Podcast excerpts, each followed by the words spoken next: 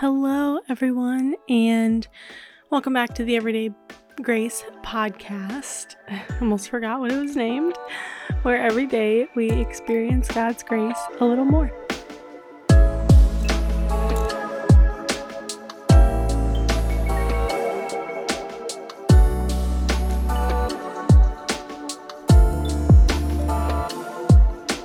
We are jumping back into You're Gonna Make It by Lysa TerKeurst, and we are on day 11. And this devotional is titled Having All the Answers Isn't What I Need Most. And it starts off with the verse John 16 and 33, which says, I have told you these things, so that in me you may have peace. In this world you will have trouble, but take heart, I have overcome the world. And I'm going to stop here for just a second and say it's really interesting to me. So, this verse says, I have told you these things so that in me you may have peace. In this world you will have trouble. And that just tells me I can either choose to receive the peace of God or I can choose to live in the world of trouble without the peace of God because in this world you will have trouble. There's no doubt about it. That's exactly what scripture says. And it says it over and over again. There will be trouble in this world. There will be sin. There will be bad things. But it's up to us to choose if we want to live in this troubled world with the peace of God or without the peace of God. So, the morning portion of this devotional says I've been studying the life of Jesus a lot how he reacted when people hurt him deeply, how he handled the whiplash of being loved one minute and tossed aside the next, how he stayed peaceful but also sometimes got overwhelmed with sorrow, Mark 14 and 34, how he knew Judas was going to betray him and he washed his feet anyhow. And I'm learning a lot. When I desperately want to know why, I remember that Jesus had all the answers and he still wept. John 11 and 35. So maybe having the answers for why hurt happens wouldn't be as comforting as I always thought it would be. Maybe not understanding is what grows our faith. Maybe being too full of answers is what slows our faith. In the end, I think that when we go through stuff, it's an opportunity to be the purest reflection of Jesus. This is my greatest desire. I won't do it perfectly, but I will pursue doing it wholeheartedly. Sometimes God has to lean in close to our hearts, full of questions, and gently whisper, You don't have to have all the answers. You just need to trust. What could this look like for you today? Could you shift from asking why something hard is happening to you to asking God how He wants to use this for you? Or maybe just simply stand outside today and as you look up and realize the sky isn't falling and you are still breathing, release your why questions to God, trusting Him to carry the reasons. Then imagine Him holding your hand as you keep walking forward. The evening portion of this devotional says When we're in the middle of wrestling with God through our questions, it's easy to feel like He's left us alone to figure it all out. But, friend, even in things we don't understand, He's here with us right now. God isn't intimidated by your questions, He is present in the middle of them.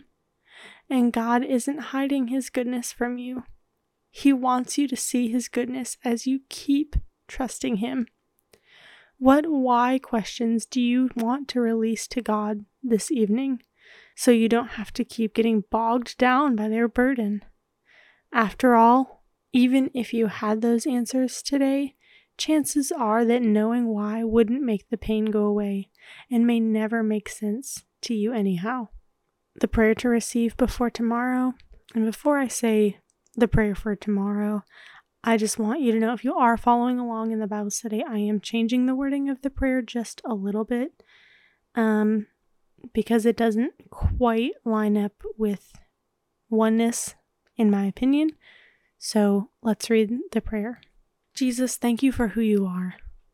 You deeply understand how hard it can be to wrestle with the why questions as a human. Thank you for the truth that when I'm praying, you hear me. You will carry the reasons this happened because only you know what to do with those. and you will carry me because you have overcome the world, and I know you will help me overcome what I'm facing as well. I love you, Lord. In Jesus' name, amen. If I'm honest, I've tried to record this outro and just my thoughts like five times now. And I want to share with you a moment that I had the other day. Um, but I don't, I don't know. I keep trying to make it perfect in what I say, but it's not like, it's not, it's just not going to be that way. Um, I was in a very abusive relationship as a teenager, and when it ended, it was very bad. And when I got out of that situation, I knew that God had a purpose for my life to connect with other people and to help other people who have been hurt the same way.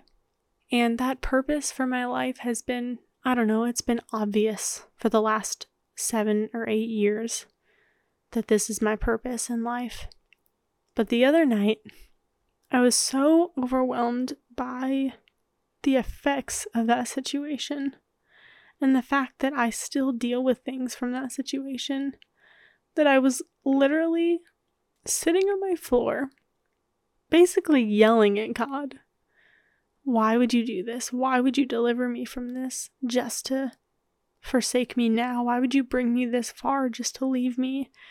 All of this emotion was just like pouring out of just I I wasn't angry at God. I mean, I was angry, but I wasn't like sinfully angry at God. I wasn't denouncing him. I wasn't but I was just so confused.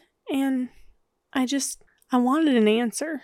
I wanted God to literally sit in front of me and tell me this is why this pain happened because on this date you're going to talk to this person and this is why and this is why I called you out of that. This is why I brought you here. This is why I did this. And I wanted that so desperately because nothing made sense and I felt so out of control of my situation and my emotions. And to hear our friend Lysa say, God is not intimidated by questions. That Jesus identified with us in those moments leading up to his crucifixion, in the moments leading up to him fulfilling his whole purpose for his life and asking, God, would you take this from me? I have never felt so close to Jesus than I do right now from hearing that. And I hope that you feel the same comfort that He really does know how you feel. He really did experience every single human emotion while He walked this earth. And He's here with you, holding your hand, even when it doesn't feel like He's near. He's not intimidated by your questions. He encourages you to lean on Him and trust in Him because He's worthy to be trusted. He's worthy to be leaned on. He is never going to fail you, He's never going to forsake you. He didn't bring you this far just to leave you. So, Everybody take a deep breath. There was your moment of grace for today.